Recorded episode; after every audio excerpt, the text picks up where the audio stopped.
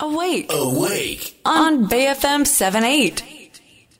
人生100年時代、お金との良い付き合い方について考えていくコーナーです。アウェイクの頼れるお金のかかりつけ医、高塚さんです。今日もおはようございます。おはようございます。今日もよろしくお願いします。よろしくお願いします。はいあの、先週この時間に教育費についてお話しいただきました。はい。実際に高塚さんのセミナーに参加されたこの番組アウェイクのリスナーさんの、えーご家族の事例ですけれども、はいい。ろいろとね、アドバイスされた実例をね、話していただきました。はい。で、ね先週はあの、双子の大学生のお子さんが、はい。二人とも医系、医学系の大学に通われていて、ですで高校生のお子さんもそこ、時期に医学系に入ると、っていう50そうなんです代のご夫婦に、はいえー奨学金もうまく活用して、えーどうだろそうねうということをお勧めになったって話だったんですけどもね。えーはい今週は、あのー保険についての質問来てますけど、高塚さん。はい。わかりました。ご紹介しますね。はい。えー私と旦那は結構保険に入っていて、うん見直したいと思っていますと。うんうん名前の知らないところだけど安いけどどうなんだろう。うん都民共済、県民共済みたいなのを何口か入った方がいいのか。えーそれと、80歳くらいまでの保証が多いですが、生涯の保険の方がいいのか。うんえー大学生の子供たちには貯蓄型のものを今入れば安いのか悩んでいますというメッセージいただいてます。はい。ありがとうございます。あの、まあ、保険の見直し着手されたのは素晴らしいことだと思います。うん。まあ、たくさん入ってたら確かにね、あの、無駄なものもあるかもしれないですし、逆に大事なものもあるかもしれない。ちょっと整理するのはいいってことだと思うんですけども、これ、保険の見直しやる上で、まあ、新しく入る方もそうなんですけども、特に大事なのって、まあ、たくさん入ってるからもったいないとか、まあ、少ない掛け金にしていこう。これもちろん大事なんですけども、それ以上に、自分に合った保険に入れてるかどうかっていうことなんですね。うん。この合った保険っていうのは、やっぱりぴったりの保険っていうのはですね、自分の、何ですかね、本当に必要な保証だけに絞って、それをスリムに合理的に入れてるかどうかってことになるんですよ。はい。今日もちょっと事例紹介しながらお話をしたいと思うんですけども、うんうんこれあの、私たちの方に、あの、これもラジオ経由でご相談来られた方でですね、あの、医療保険をちょっと見てほしいとうんうんいうご相談の方がいらっしゃったんですね。で、40代のご夫婦で、小学校の先生なんですよ。うん。で、奥様はパート勤めという方で、お子さん二人いらっしゃるんですけども、やっぱり、こう、あの、生活費の中でちょっと苦しいとこもいろいろあって、医療保険ちょっと入りすぎてもかもしれないから少し見直しをしたいと。いうのが、まあ、第一以降というところで、で、お会いした時に最初にお話したんですけど、確かにこう、医療保険を、まあ、節約するって、これ大事かもしれないんですが、それ以上に、そもそも医療保険が必要なのか、もっと必要かもしれないし、そこも含めて家計の分析をやっぱりさせてもらわないと、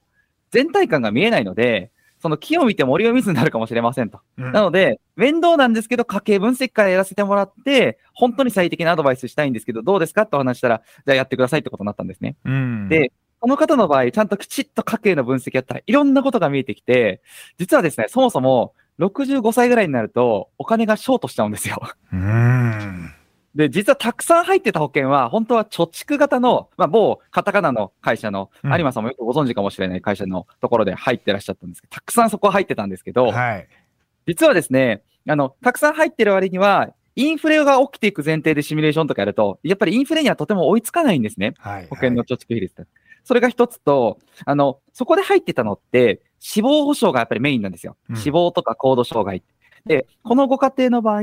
ご主人様の収入が、やっぱり鍵で、その収入があるから生活が全部成り立っていくって形だったんですね。うん。なので、ご主人様が亡くなってしまった時のリスクヘッジばっかりしてたんですけども、うん。実は亡くなった時はお家も買ってらっしゃって、団体信用生命保険っていう保険も入ってて、はい。家のローンがチャラになったりとか、あの、傷病、あの、実際にですね、亡くなった時の手当金が出たりとかうん、いろんなお金があるので、あの、そこまで亡くなった時のリスクって実は少なかったんですよ。そこまで入る必要がない、むしろ。うん。むしろ、あの、働けなくなった時、例えば身体障害状態になっちゃったりとか、そういう時の方がリスクってあって、生きてるから生活費もかかるわけですから、そこのリスクヘッジって逆にゼロだったんですね。なので、医療保険も大事ですけども、それ以上に、あの、働けなくなった時のリスク対策の方にお金を回した方がいいんじゃないですか、先に。うん。医療保険はもう最低限で入ればいいと思いますよ。そんなお話を差し上げてですね、保険の方は結構ですね、もう貯蓄型の保険も、あの、結構その効率的なところで、投資も前から興味は持ってたってことなんで、あの、私たちの会社って、こう、投資に関しても、この商品買いましょうってアドバイスをするわけではないんですね。例えば投資信託の分析の仕方を全部教えていくんですよ、お客様に。はいはいはい。投資信託こういうものですよとか、うんリスクリターンとは何なのか、シャープレシオってどう読み解くんですよとか。はい。それが分かると、なんかね、競馬新聞の例えでまあ申し訳ないですけど、競馬新聞、競馬新聞のめちゃくちゃ細かく全部読み解けるようなものですよ。はいはい。投資信託とかって、本当はめちゃくちゃ情報開示されてる商品で、うん全部のデータ書いてあるんですよ。過去いくら買ってたらどうなってたかもそうですし、うん過去はどのぐらいのブレ具合だったのかも全部数字で書いてあるんですよ。うん。これをすべて読み解けるようにしたりとか、目論見書っていうパンフレットの見方をしていると、本当に結構ですね、結構な角度で、あ、これはこういうものなんだなって読み解けるようになるんですね。はい。それが理解できると、やっぱり自分で、あ、やっぱりここはこういうふうな貯蓄性のもの、保険でやるよりも、ここは投資信託でやろうとか、うん自分で判断がつくようになっていくとはいいうところを結構中心に弊社の場合はやってます。でうんこの方も多分、ズーム面談含めて、8回ぐらいは、あの、レクチャー、ほとんどレクチャーだったんですけど、うん。面談をしていって、まあ、保険の見直し整理させていただいたのと、結局、今もう資産のうちの8割ぐらいはもうご自身で投資信託にされて、うんもう3年ぐらいのお付き合いになるんですけども、あの、この方は、はい。あの、元々のご紹介者さんも含めてになると、はい。あの、こんな形でずっとやってらっしゃるというふうな案件になってます。ええまあ実際の実例をね、2週にわたってご紹介していただいたんで、い、や非常になんか、あの、リアリティが感じるわけですけれども、はいあの、例えばその貯蓄型どうなのかっていうご質問もいただきましたけどね、あの、例えば学資保険とか、えーよくあるあのアメリカドルのお貯蓄型、ね、確定拠出年金みたいなね、あ将来に備える、ういわゆる保険商品だけれども、まあ、貯蓄型のものはありますと。で、例えば20年で140%になりますよとかね、そういったうん。ものが多いですよね、と。いうところで言うと、そうですえー先ほど高塚さんおっしゃったように、そのじゃあ年率だといくらなのかとか、はい。えー実際に、えーそれがあひ必要な時、まあ、し貯蓄だから支出になるわけですよね。あの毎はい毎月の。で、それと照らし合わせた時に、えー本当にこれが一番効率のいい商品なのかというのを見極めるってなかなか難しくて。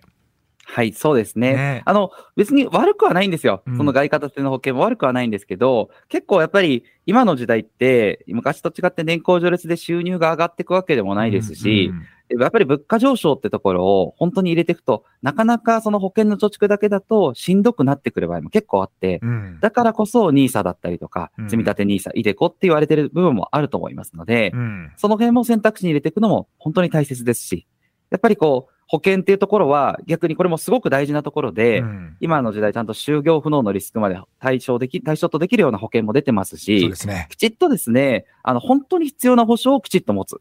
それは逆にたくさん入ってるけど持ててない方も結構いらっしゃるので、うんぜひあのご相談いただいて私指名って書いてもらえれば、監修では同席はできると思いますので、はい。結構意外とですね、遠慮されて書かない方多いので、はい。